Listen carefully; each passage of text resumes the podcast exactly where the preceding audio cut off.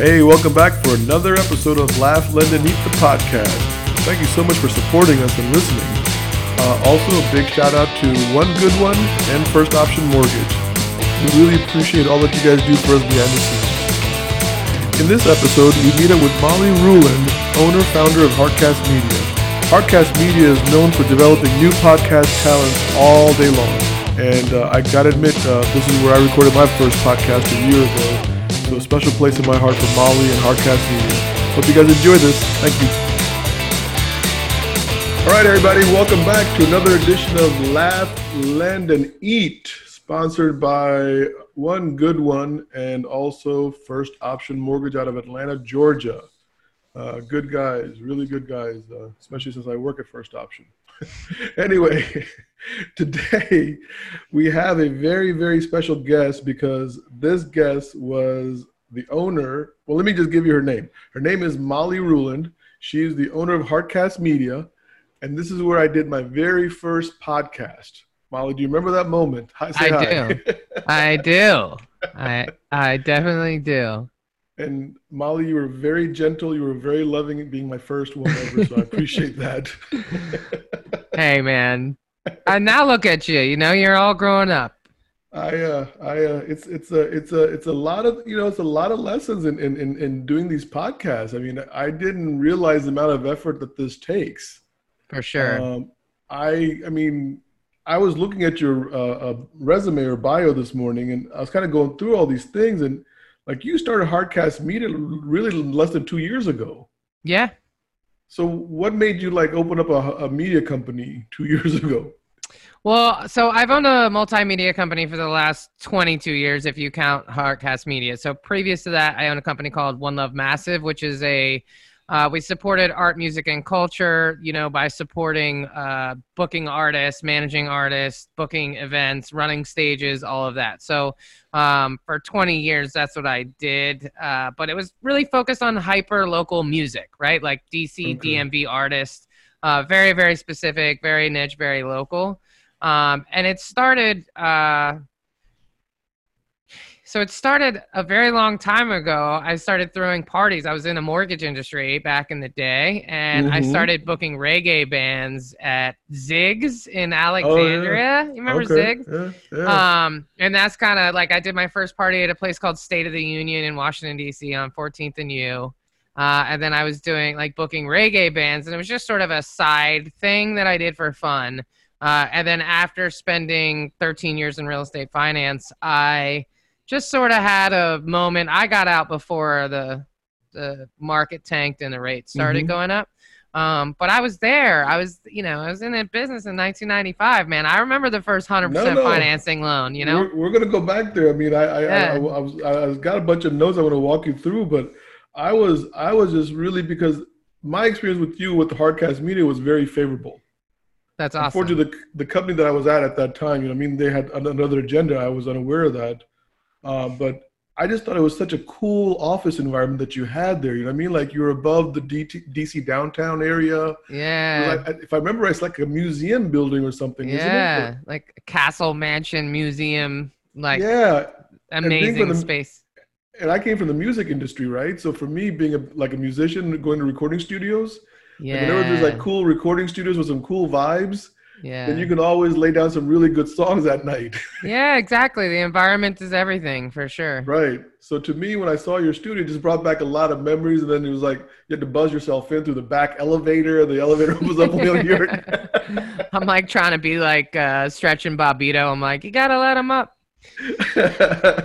so are you still running the Heartcast Media? Because uh, you just said you're in North Carolina now. Are you still running in DC, or what are you doing there? Well, you know, it's kind of unfortunate, right? I think this is part of like, uh, you know, in times of crisis, people figure out who they are. And I had that studio and I loved it. We were very, very happy there. But the reality is, we couldn't use it for March. We couldn't use it for April. We couldn't use it for May, you know, and then now they're just opening things up. So I, I was looking at three months of paying a commercial lease on a space that I couldn't use.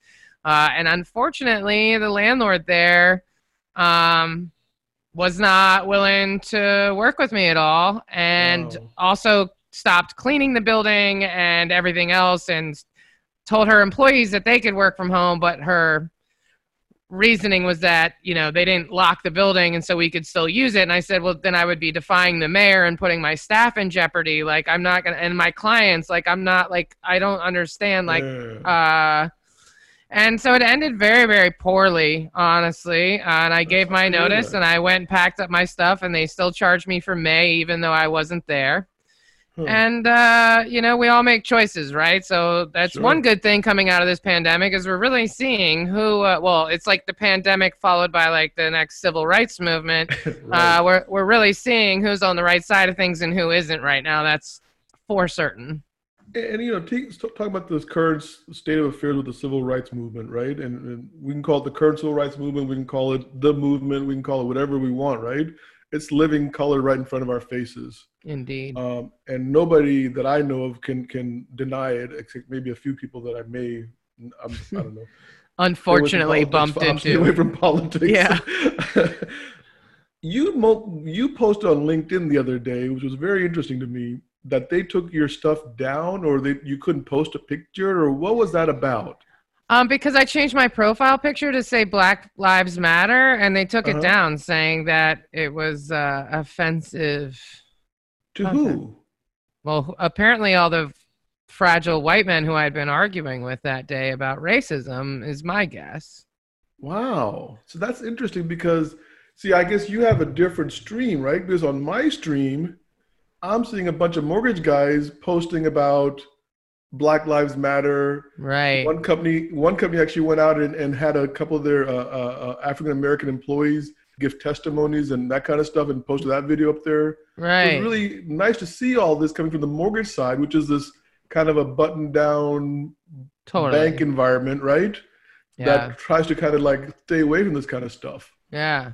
Well, and that's the thing, right? So every corporation in the world, like I don't I don't know if you're hip, but even like in Paris they're protesting. Like the whole world is protesting right now, right? right. And right. every corporation in the world has come out with a statement saying, you know, solidarity, and uh, some of them are apologizing. A lot of them are starting funds, you know, for various purposes. But for some reason, the general temperature on LinkedIn is that you shouldn't, this is a professional network and we shouldn't be discussing those things. And I say that as it couldn't be any more incorrect. We're job creators. We are right. part of the problem. We are we are hundred percent the problem. We control right. the economy. We control the job market. And we're just gonna act like this isn't happening and you're gonna shame me. Yeah. Or bringing I mean, it up on this professional platform. I mean, it's really telling. Just just FYI, I mean, I, I know people sometimes they hear this podcast maybe two, three weeks later. To, so today is June 4, 2020. And at this moment, mm I guess, and I'm not sure about Minnesota time. Maybe it's another hour away, but the George Floyd Memorial will be will be either is happening right now. or It's going to start in an hour. Mm. So you know we're all kind of very raw and sensitive to very. what's going on.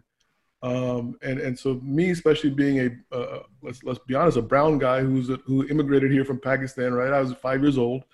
I didn't know any different till one day someone cracked a, a egg on my head during the Iran hostage crisis in 1978 or 79, you know, I mean, in Annandale, Virginia. And that was the moment that I realized that I really wasn't as American as I thought I had been. Mm. Um, and you know, you, you, you try to get past that and you move past that, right? And you don't hold on to it. But I'm, like I said to you earlier, I'm very happy that this conversation, this dialogue, has spilled into the streets. Yeah, I agree. Mm-hmm. I agree. Uh, and I think that you know, so many people are like, "Well, I agree, but I don't agree with the destruction." And it's it's like it just doesn't it doesn't work that way, right? It's like, oh, okay, that's fine as long as it doesn't impact us in any way. You can be as mad as you want as long as it doesn't impact us, right? And so, of course, I'm not advocating to like destroy a small business property. Of right. course not. Like, of course not, right? But like well, what's it gonna take, right? Yeah. You know, like what's it gonna take, right? And so I'm not gonna encourage that, but I'm also not gonna discredit it, right? Like because I think if we're really gonna discredit like the extreme violence, we should be looking at the police officers and the military and the unarmed guys and or the the armed guys in DC that have no uh, identifiable yeah, marks, like the, the board of prisons or something. I heard that yes and they didn't want to identify themselves so they could have broader range or something. I read this morning. Yes, and prison that, but... guards are like the lowest on the food chain in the like police officer lineup. Wow. Yeah. Like that is like the like if your life sucks and you're low key racist and you hate people, you probably should work in a prison. Oh no, I mean that's terrible. Prison Obviously, should if you're a prison like, guard, listen to this podcast. This is Molly's opinion. yes. Although, although no, right? Like I kind of have to question like I don't know, man. Everything needs to be reformed, right? So, like, you're either part of the problem or you're part of the solution, right? And it doesn't mean that's, that everybody has to be an activist, but you also don't have to go work for the man. And so it's like this conversation of like, not all cops. Well, like, okay, I'm sure there were plenty of like Nazi guards who were very nice to their family members. Sure. You know what I, I mean? mean? And their community yeah. members, just not certain people. So, like, Uh, where do we draw the line? You know, you know? the biggest thing from Nazi that that whole occupation over over the other lands and all that stuff. The the like you hear their stories and you hear the soldier stuff say, "Well, I was just following the orders." And you can and, put that statement to bring this forward to 2020, and you can see the same parallels. For sure. Where people are going to say, "Well, we were just following orders. We didn't really know this was going to be happening like this." And it takes right. a moment like this for all of us to kind of wake up and say, you know what, it's just not acceptable. Yeah. This can't go on any further. Yeah, I think uh, I'm like you, Fabi. I'm like hopeful. I'm hopeful that this is going to really bring some real change and people will be more accountable and that conversations will change. Um, it's same thing with the pandemic, right? Like I think people are going to be a lot more intentional with how they spend their time and their money. And I don't know mm. about you, but I'm working harder every year. I'm working longer hours every year, and it's not like I'm getting a new beach house every year. Like I don't know, I'm waiting for those benefits to kick in, right? And I'm just well, you know, you know, come to talk about that now. The mortgage business has not slowed down at all since this pandemic hit. Just an FYI on that. We've actually had a very amazing last 90 days so you got in the mortgage business. I was looking at this like in '96. Yeah, well, '95, I think. But okay, I, I got know. in '94, right? So you yeah. were like a year after me, and then yeah. obviously I looked through your resume or your bio, and I, I, saw some names that stuck out. Like I think we've talked about one of them already. Yeah. Um, but the other one was interesting is that you really stayed in until the long haul. I mean, you didn't like this wasn't like a, a fad or something where yeah. I, I see a couple of people who like go in for a couple of years.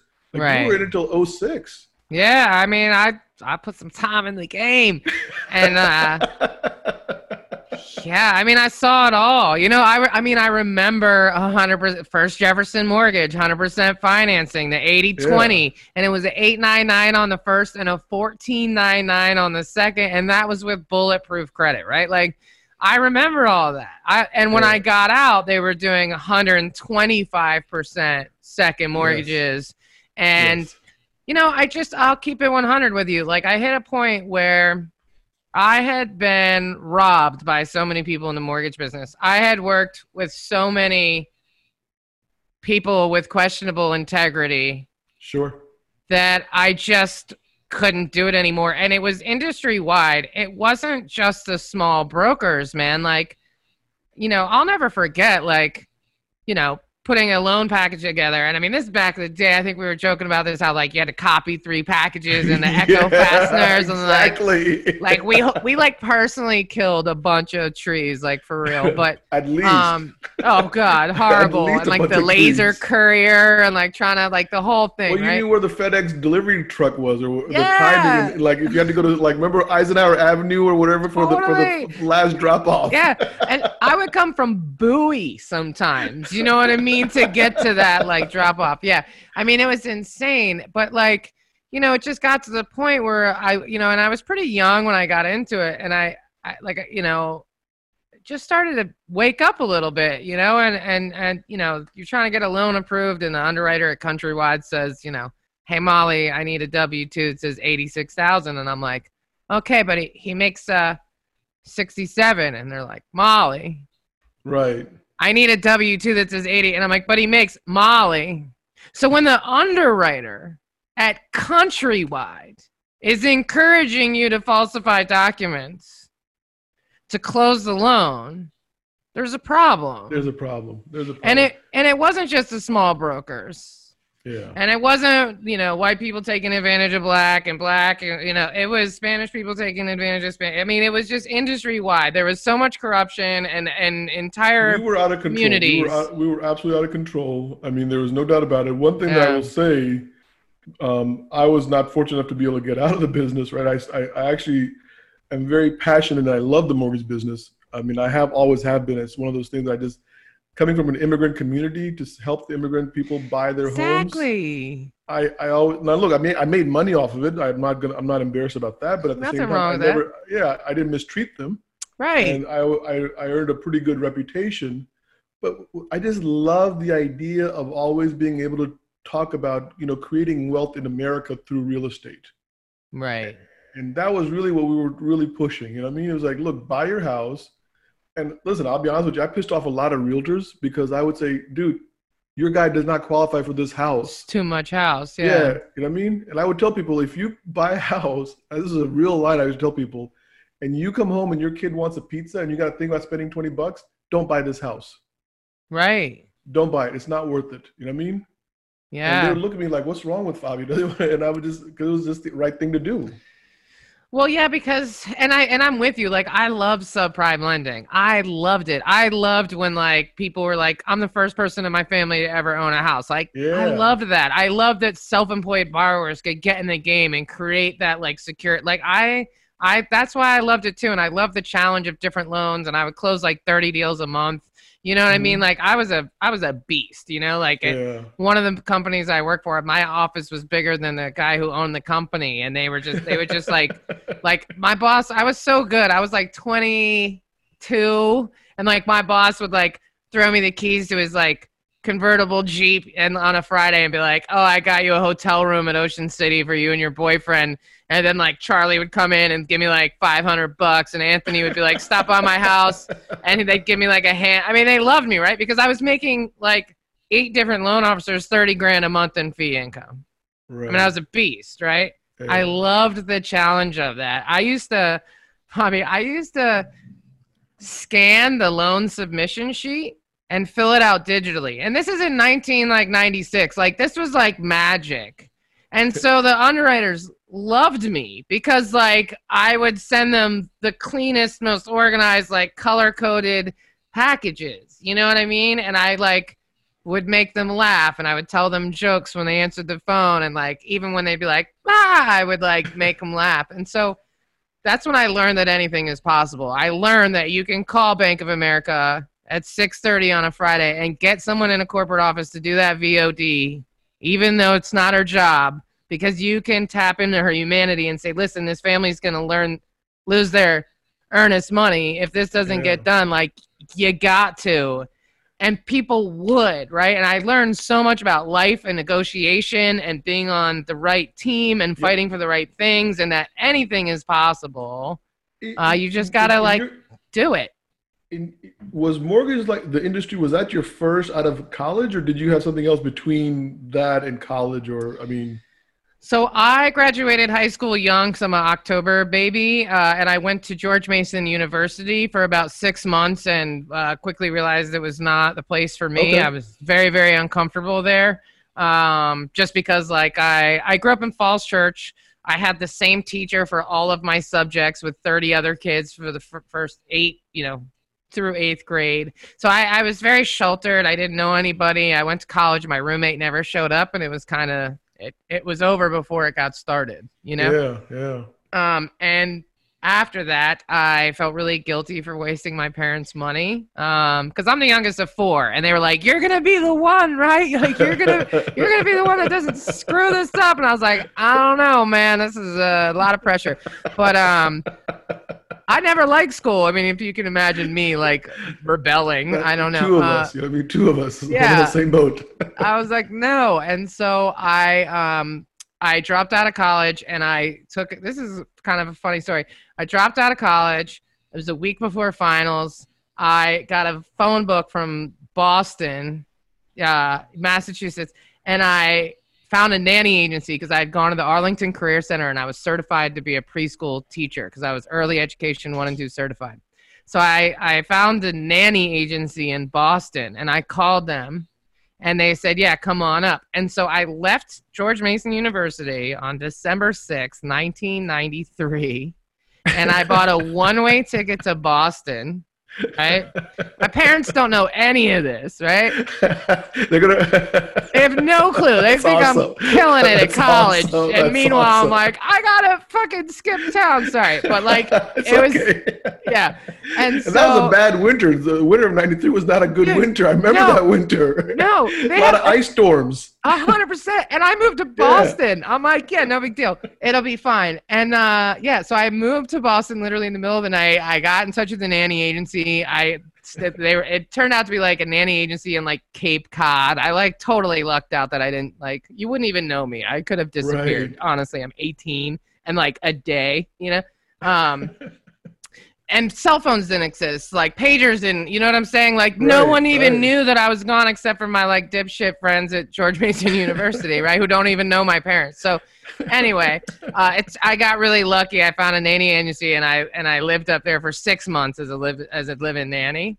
Uh, and when I came back is when I got into uh, uh real estate. I my first job was at First International Mortgage. Oh, uh, yeah, uh, so I, I was like 18 and a half, yeah. yeah. And I got a job as a receptionist uh, okay. at First International Mortgage in Tyson's. And at the time, it was an Iranian guy. It was an Iranian guy. Yeah, I can't think of his name right now. It's just him and I used me. to work. Him and I used to work together. Yeah. Uh, at uh, First Equitable, and yeah. then he started First International. Yes. So he went from FEM to FIM, and it was a big to do back then. You know oh, I, mean? Oh, I can see that. and then I also worked for TM Mortgage. Remember TM Sure. Oh, Mortgage? Oh yeah, yeah. They were right oh, yeah. my office on Lois. I don't know if you were in Loisdale Road or not, but that's where I was at. I think so. Yeah, in Springfield. Yeah, I just saw yeah. him recently at a restaurant somewhere. I'm not surprised. Not, like not recently. Sorry, it's about like six months ago. He, he's a. I'm not surprised, but yeah. Here's a question: You get burnt out at your last mortgage operation, and you were doing 125 loans, right? Those are second trust that yeah. equity. So I piloted those, by the way, FYI. um, uh, I know, I know, I know. I can tell you some really weird stuff about doing a 125 program. But and then you know what? You're like, okay, I'm done with this stuff, and I'm just gonna like disappear from the planet for a while, or resurface, well, or I mean, like you you go underground. well, so what happened is I got out of the industry like right around like 2006, right, something uh-huh. like that. And Which um, not a um, bad time to get out, by the way. That was like about as timely oh, yeah. as you could have made it. Oh, the writing was on the wall. I was like looking around. I had already like gotten hip to what was going on, and I was like, yeah, yeah, I know what's happening here. And I got out. And uh, but really, what what what happened is uh, when I was born, I was like. Uh, born with a rare congenital birth defect, and I wasn't supposed to live more than 20 years. So I had a team of doctors oh, wow. at Bethesda Naval my entire childhood, and I grew super fast. I'm like the opposite of Benjamin Button. I just grew really fast as a kid. Okay. So I basically, I've looked and sounded like this since fourth grade. You know what I mean? Like, uh, wow, yeah, kind of cool. Um, well, yeah, I, I was able to buy beer underage as a child, so that that's where my mind had gone. so, not the best benefit now, but as a young teenager, that was that was pretty cool. But um, no, I I just so I have really weak bones, and so in 2006 I broke my neck. Okay. Uh, I was bartending on the weekends and working the mortgage business during the week, and I uh, just from the pressure I snapped a vertebrae in my neck, and wow. I was like in the ER three times that week, and then finally admitted. So the night before my 31st birthday I had a spinal surgery, you know, and it was very confusing. I was in more pain than I've ever been in my entire life because the vertebrae broke and had moved, and so it was pinching a bunch of nerves. It was the most painful. You could have just like punched me in the face, and it would have brought me relief from what I was oh. feeling. Wow. And um, I had the surgery, and I came out of it, and I definitely had like PTSD because it just kind of hit you out of nowhere. And I thought that I was making like lucid decisions, but then after mm-hmm. like a month later, I was like, "What just happened? like, why? Like." Um, but anyway, when you lay in a when you lay in a hospital bed, you know, primarily alone, and you know they're going to operate on your spine the next morning. Yeah. You ask yourself a lot of really important questions, you know? Like, yeah, are you good? Like, self? Like, are you good? Like, if you die tomorrow, are you good? Like, are you cool with what you've done? Are you cool with who you are? Like, are you good, man? And I was good, but I could have been better and I wasn't done. Yeah. And having that little bit of reflection made it really easy for me to say, no, no, no, no, you're either part of the problem or you're part of the solution. And I don't always know what that answer looks like. But at the time, the mortgage industry, it was part of the problem. Hmm. As we later Yeah. witnessed when the CEO of Freddie Mac hung himself in his own house, right? Like that's Yeah. a problem. And we'll probably No, I mean- never know what. We uh we we survived that. I mean, it was crazy during those time period. But I want to fast forward a little bit. One thing, real quick. I, I yesterday in something you just said. I don't know who said it to me or where I heard it, but I know it was yesterday, and it really motivated me. It said, "I haven't come this far just to be this far." Hmm. You know what I mean? Like what you were just kind of talking about. Like, are you cool? Are you are you? I mean, or is there is there something more to be done? Yeah. and, and, and it's been like that was like all in my head yesterday. You just kind of re- kind of bounced it back up again because to me, I, I always feel like there's something bigger than than what I'm doing. Me too. I, you know what I mean? And there's something like a bigger calling. Totally. And, and, and so for me, I, I- I've always loved the mortgage industry, so I've always kind of incorporated it inside the mortgage industry. Being a musician, I wish I could have done my career there. I would have never. Hmm. I'm the last guy to ever talk about finance. Right. Like, I never thought for sure that I'd live past 28. You know what I mean? But hey, that's another. That's another Trust me. I do. Yeah. um, so you start Heartcast Media, and I really want to dive into this, Molly, because this is where the the the, the my, my, my, my my question comes in is you specifically with Heartcast Media like dive into this whole podcast community, mm-hmm. right? Which is kind of like where, where, where we are today in the, in the heart of a podcast. Right. How hard is it, from your opinion, to start a brand new part, podcast? Because I'll tell you, real quick before you answer it, I was like, uh, I don't know where, like nobody could guide me, and it and I didn't. I mean, I'm not anything negative about the people that were there with that moment a year ago with me. Right. They were, didn't have any information either. Most people don't. I mean, it's. I'm not gonna say it's a new industry because a bunch of like white dudes in their basement in Nebraska will get really upset. You know, like I know, I know people have been podcasting for a long time, but like it's more mainstream, right? And I think it's Right. because I honestly I blame slash thank Trump because I think people have hit a point in the last couple of years where they need to turn that off. And now we're in this like post cable network world where you can like binge watch Hulu or Netflix. Like people are not willing to just have stuff like thrown at them all day. Okay. And then with the environment, I think people are on overload and they're like, I want to listen to a podcast about cat mittens because I can't handle everything else. Or if you are willing to get some news, you're going to like curate, right? It's all about curation. Um, Okay. and I think people are just like less interested. And I like, especially right now, I think we're all, every single person in America should be seriously questioning their news sources.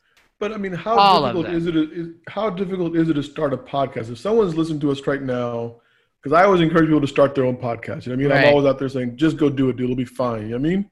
How Yeah. hard is it really?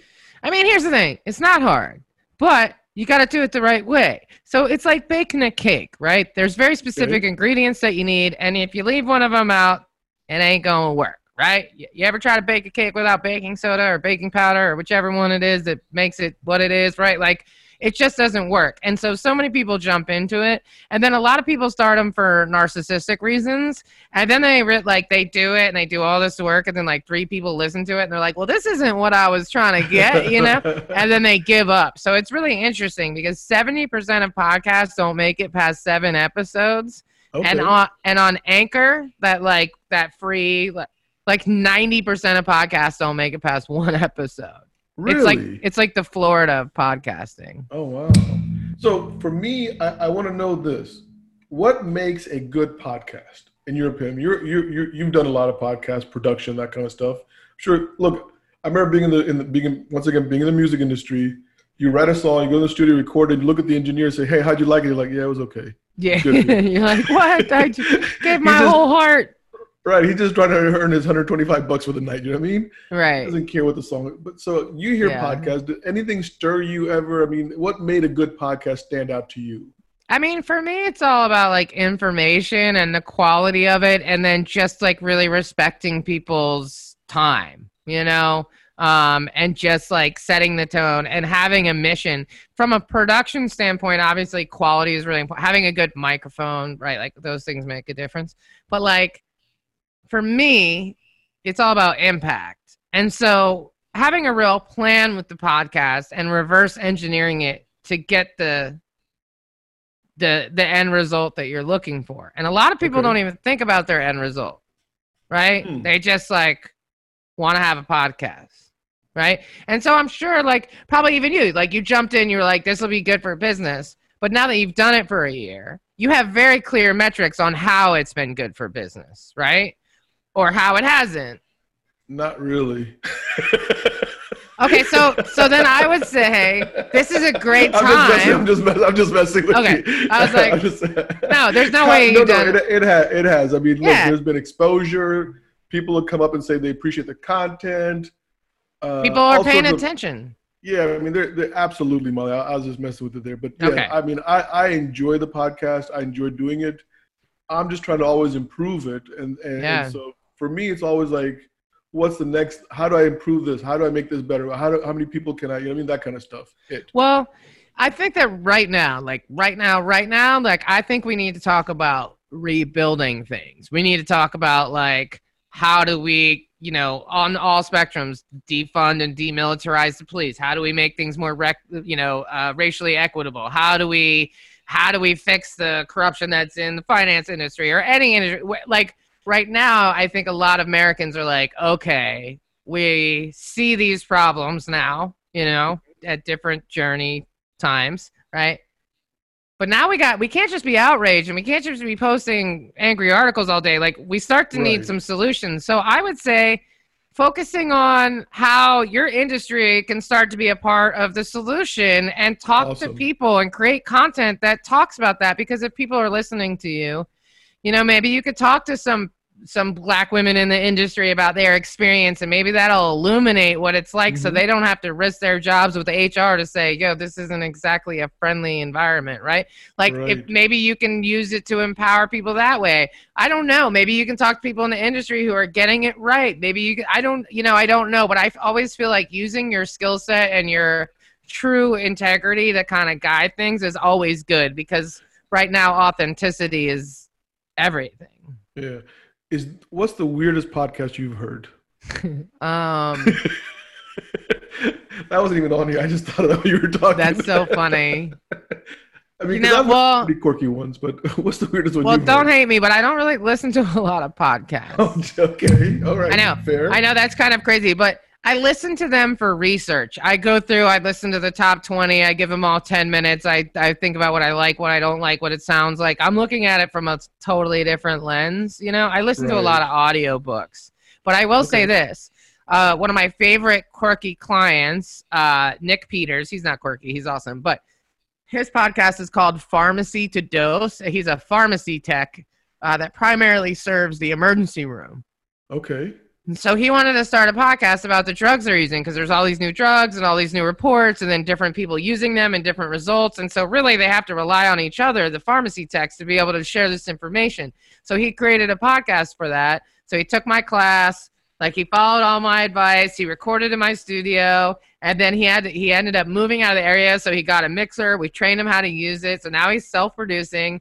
And within eight episodes, he had like 15,000 downloads and already Oh had a book club, right? Oh like, god. what? Amazing. Yeah. Because yeah. he he followed the, you know, the you followed the recipe for the cake. he, he, he, he remembered the baking soda, you know what I mean? Right. Yeah. And and it's where and he has a lovely voice. He's like very articulate. He's just he's a good like I listen to myself and I'm like, woman, open your mouth, enunciate, right? But like he's very like clear, you know, really, really nice voice.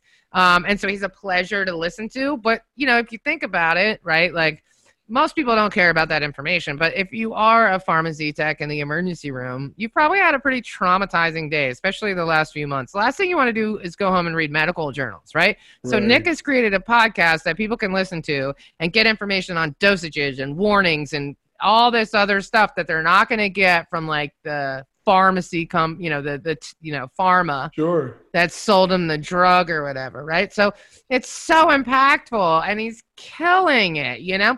And his goal was to get like paid to go speak at conventions and stuff like that about this stuff. And so and that's well not anymore but that's exactly what he had lined himself up to do in like Yeah. six months. So i i love that like it can be as niche as you want. You just gotta go you gotta go hard you know what i mean Are there too many podcasts now? It seems like everybody's got a podcast. I mean, you're talking about this pharma guy, and I'm like, wow. I mean, I would have never thought a pharmacist would ever done it, right?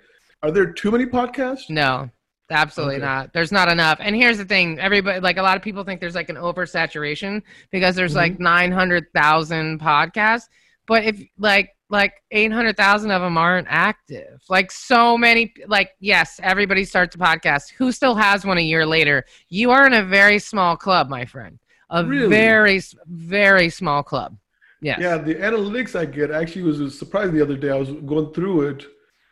I get listeners in Philippines right now. Yeah, you're killing it, man. I'm like, how the hell? Do, you know what I mean? I, and I'm like, in my and see, th- this is my brain, right? Just welcome to Fabi's brain. Oh, somebody's just trying to listen to you so they can they can try to sell you mortgage leads or something in Philippines. Not that somebody would actually enjoy my podcast, but I instantly go to the I negative mean- side of it. That's a long like, and honestly, if they do, you should buy from them because that's a, that's commitment. I, I'm not doing that, you know. Um, yeah. yeah, I mean, you just that's the thing. You just never know. Like, and like, I mean, I say this all the time. There's no musical note that's never been played before. There's no word that's never been spoken. So Hmm. like, you Yeah, know, go kill it, yeah. your podcast is your podcast, right? And mine is mine, right? And like. Do you try to make the podcast your personality, or do you try to switch into a uh, kind of like when I'm on stage when I used to play? I mean, you kind of go into different roles. Well, The I have a podcast pod- should like you use the word authentic. yeah. So well, I, I podcast be- encourage people to be authentic for sure. Like, Yeah. because people don't want, like, we just know when something's off, you know? Um, my podcast personally has totally suffered. It's like the cook who goes home and, you know, the chef who goes home and eats McDonald's. That's kind of like, I've definitely not put, you know, I have not been maintaining my podcast because, you know, I'm busy, right? And I just, Right. I feel like right now I can be more impactful in affecting change by elevating other people's voices. Sure. You know what I mean? So that's been my focus. But I definitely encourage people to be authentic. Uh, a lot of people get so buttoned up, and I'm like, who, who was that? like, Yeah. who just stole your body for a second? Because that was uncomfortable, You man. know, like, our you- mutual you know? friend Jeff Livingston did a photo shoot of me about six, seven months ago, and it was the most interesting. And Jeff took me through this whole cycle of sh- photo shoots and everything. And I don't know what happened, Molly. And I, we're going through the pictures. I'm like, you know, Jeff, I like the ones with me in a T-shirt. Yeah, Like the guy that's wearing a suit and tie, I, I don't know, I don't, I don't know who that guy is anymore. yeah. And he goes, dude, you're finally getting real. now he's got a podcast also that I think was pretty. I love his intro with that heavy metal it's music. so bad. I love that. That's so awesome. it's so it's awesomely bad yeah for sure um i love it's so his jeff personality, right? It's- Yeah. yeah i love jeff he's such a good egg you know he's such a good egg man And he's an awesome photographer. I mean, you know, So FYI, if anybody good. listening and needs a really good picture, Jeff Livingston. I swear Yeah. to God, G, it's a- with a G, but my God. So you mentioned a podcast convention. yeah W- walk me through this. I mean, is there really a podcast convention now? I mean, obviously 900,000 Oh. podcasts, right? I mean, 20,000 show for several. convention. Really? several What's Oh, that all about? i mean what are they trying to sell? I mean, are they trying to sell mixers, mics, everything? hosting logos? companies i mean there's all kinds of software and stuff like there's a company called descript descript Uh-huh. You can. This is so. This is terrifying. Honestly, you can upload like um. Let's say you have a thirty-minute audio podcast. You can upload it to Descript, and it'll like clean up the audio, and it takes out some of the ums and the ahs automatically for you. But then it like, it like writes the language or whatever. So, and then it gives you a written version of the text from the audio you can go in and just like delete a sentence and it'll take that sentence out. But this is where it gets really weird. You can type a new sentence in it Oh, and it'll no. sample the voices from the audio recording to create an AI version and you can fabricate a sentence that Oh was not God. said. Fucking terrifying. Sorry, I keep doing Oh that. my God. Terrifying. Oh my God. That's nuts, dude. Right. Oh like Oh we're my we're about to enter into this like deep fake society. Like it's a because especially now that the lid's blown off and everybody knows how bad things are, they're gonna be scrambling to fix things. And like this, are you familiar with the deep fakes? How they can like, like you seen those videos where it like it looks like Nancy Pelosi, but it's not. It's like completely computer Yeah. generated, right? Yeah. So they can do the same thing with voices. So like you could hear an audio tape of you saying something incredibly messed up because somebody sampled your voice. And and Yeah, I think- I, and I- put it I mean, I've seen that for the last few years, the voice sample thing, but I didn't know that you could do it that easily. it's and it's I like twenty bucks I- a month. Yeah, I thought it'd be something a little bit more, you know, mean something that you'd have to like go in and do all this Right. cut and Hires paste and edit and yeah. get the sound waves so you can see the signals and delete those. But man, wow, it's just a twenty dollars. could just be like- I was happy to get my audiograms made. You know I mean? I was like, dude, audiograms. I love audiograms. I was happy with that. I mean, yeah. You could just make a whole podcast out of nothing with the AI. Like So let me ask you: these podcast conventions. I mean, how often do they occur? Are they going to be occurring? We- talked about this with the, with the pandemic. I mean, are you afraid to go to these things? I know Of for me, I'm. I'm all, I'm not going any for the rest of the year. That's done. yeah. right?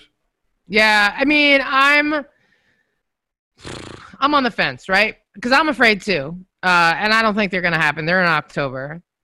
But I also like the idea of being hopeful and optimistic. Uh Mhm. for right now. Now come August, I might be like, oh hell no. Right? Like but for right now, I just feel like I need something to hang on to. Okay, You that's know? fair. Yeah. Um, but no, I'm totally aware, and I don't know if they'll really happen or not. And I mean, it's really interesting to see. Like, are we going to see a spike? Are we going to see a second wave? My instinct says yes. Everything we're learning says yes. But then, like, people are out and about, and I don't. I that the uncertainty of all of this is what's really hard for everyone. So I'm just Someone sort text of like waiting. Someone texted me yesterday said, "Hey, dude, how you doing?" It's a buddy of mine from Chicago. Just want to check in on you. I said, "Well, you know, dude, I can tell you." Things are bad when relatives in Pakistan are calling to check up on me because they're worried about me. They're like, hey, if you need a place dangerous. to crash, come on back home. You know what I mean? But in Pakistan, by the way, just FYI, the other day, the Prime Minister Imran Khan, he actually said, "Hey, listen, this coronavirus is something that we're all gonna have to live with. We're gonna have to get used to it. I can't keep the country shut down anymore. I can't afford to pay feed 100 because they have 130 million that are unable to feed themselves right now. oh my god, Yeah, 130, 140 million people that cannot feed themselves on a daily basis that the government has been feeding since this actually happened. And he just said we can't do it. We don't economically can't afford it anymore. And Yeah, I mean, as a country, they got to go forward. It's so terrifying, man. But I mean, look what's happening right here. People are protesting. They're using tear gas on people, which is like causing respiratory issues and forcing people to cough during a pandemic. Like, we can talk about why tear gas is like, first of all, it's a war crime to use it, but apparently Americans can use it on their own citizens. Uh, but like, why is this even allowed to happen, right? Like, this is the worst possible thing. Everybody's yelling, all these airdrop. Like, it's just like, oh my God, it's terrible. And after we all just stayed home, all these days people are risking their like literal lives to go out there and protest Yes. you know and the government's tear gassing them which is like the just just from a where we are in a pandemic standpoint is like the worst possible thing. So i think that like we're just gonna have to see what happens in the next two weeks because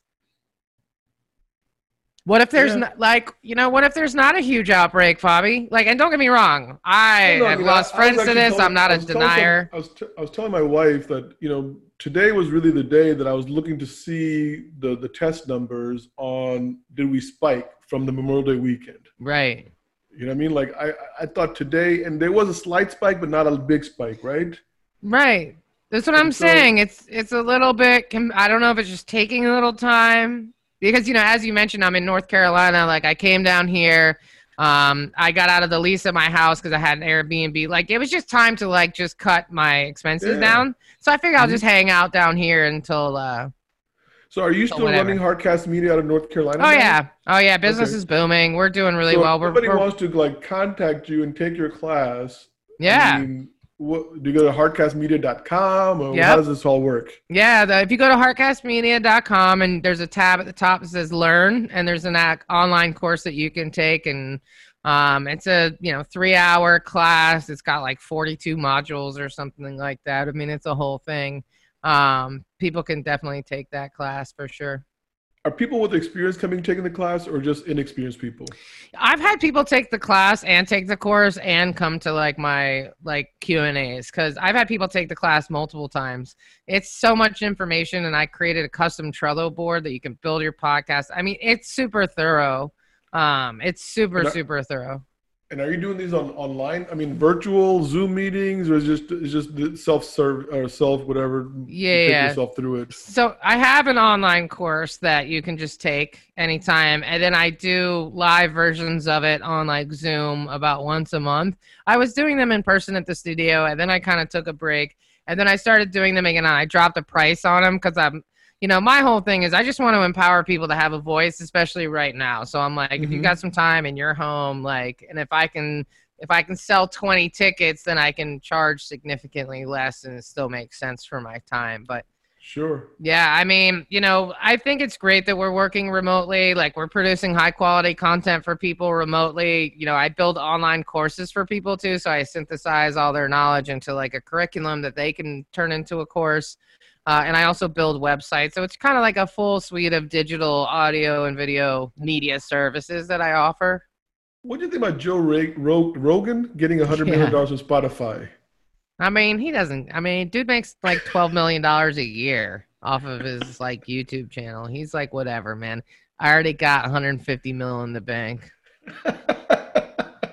I mean, so there's serious money that people are look, looking for on the oh, Spotify. Yeah. I mean, if it's for Spotify to really invest that kind of capital, and obviously there seems to be a battle between the two giants now, Spotify and Apple, I imagine, right? Yeah, but I don't know how long Apple's going to get and stay in the game because Spotify is doing the right thing and they're paying content creators for that content, right? They're out here buying these podcast companies because they know it's the future of media. And Apple's just like, they can't even update their like search function. But why why is it on my numbers? I noticed that even though I promote Spotify more, I would just because I have an account with Spotify, quite honestly, right? right. I don't have an account with Apple. Um, hmm. It seems like all my numbers come from Apple and not Spotify. Yeah, because people like iTunes, and a lot of like the thing is, the first place that you could listen to a podcast was on iTunes. Okay. So like a lot of people to go to that pod, you know, lot, everybody with an iPhone is going to listen to podcasts on the podcast app on an iPhone. Now, everybody with a Android is going to have like Stitcher or Deezer or Pocket like I just feel like there's more. I mean, you can have those things on a on an Apple phone too, but Apple just like because it's right there. I think that's right. like the standard for most people. But so we just once again we just been bamboozled by Apple again. Oh, for sure. Because think about it, they pay the music, they pay the musicians on there. If you go to yeah. iTunes and you buy music, I'm oh sorry, you get those artists get paid. But iTunes hasn't paid a single penny to content creators who have podcasts. They podcasters built that entire half of their platform and never got a dime for it. Is it because they, they can get it for free? They need the exposure, or they're getting paid from advertisers, or gotta be something there, right? Because Apple is the devil. I don't know. I mean, well, you know, the industry has just really changed, right? And so, yeah, I don't think people understand that they can get their own sponsors. I mean, we're seeing a lot of this right now with these hosting companies where it's like, oh, you know, host with Anchor, it's free and we'll match you with advertisers. Like, okay, dude, this is what they're going to do. They're going to take your 50 plays and they're going to pay you four cents. You know, like, okay, like this is not, you know what I mean? Um, this isn't it. And people don't realize the powers in their relationships. And so it's all about that. It's like look man eh, if you have 300 views for your podcast that's not a lot of views right? But if it's very specific right and it has all these collateral benefits then then people will sponsor it. So you're going to get a right. lot more by going to a company like a mortgage company and saying listen i want you to sponsor this podcast. This will be good for business. It'll get you visibility yada yada exactly. yada you're going to get a lot more money than if you let, you know, Anchor pay you for your podcast, right? So the whole thing is kind of a trap, honestly. But at least YouTube pays you. Okay. so if, that. if that's how Joe Rogan is making like twelve million dollars a year off his YouTube channel because of all those views, and so you know if you don't pay for YouTube, all those ads pop up, and so Joe Rogan gets a couple pennies or dollars or whatever. So Wow. If you have a video that gets 10,000 plays, you're going to get a few bucks. But if that same video gets a million plays, you're making like 20, 30, 40, 50, $100,000 an episode. I remember some little kid who reviews toys or something, right? Some five, six year old kid on, on YouTube who does that. And, and Yeah. I heard he makes millions of dollars doing that. Yeah. Or his And parents do.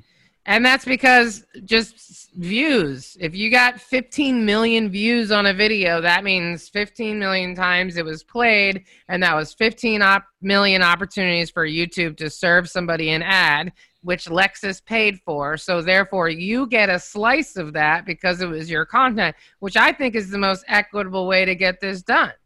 Mhm. Like, Yeah.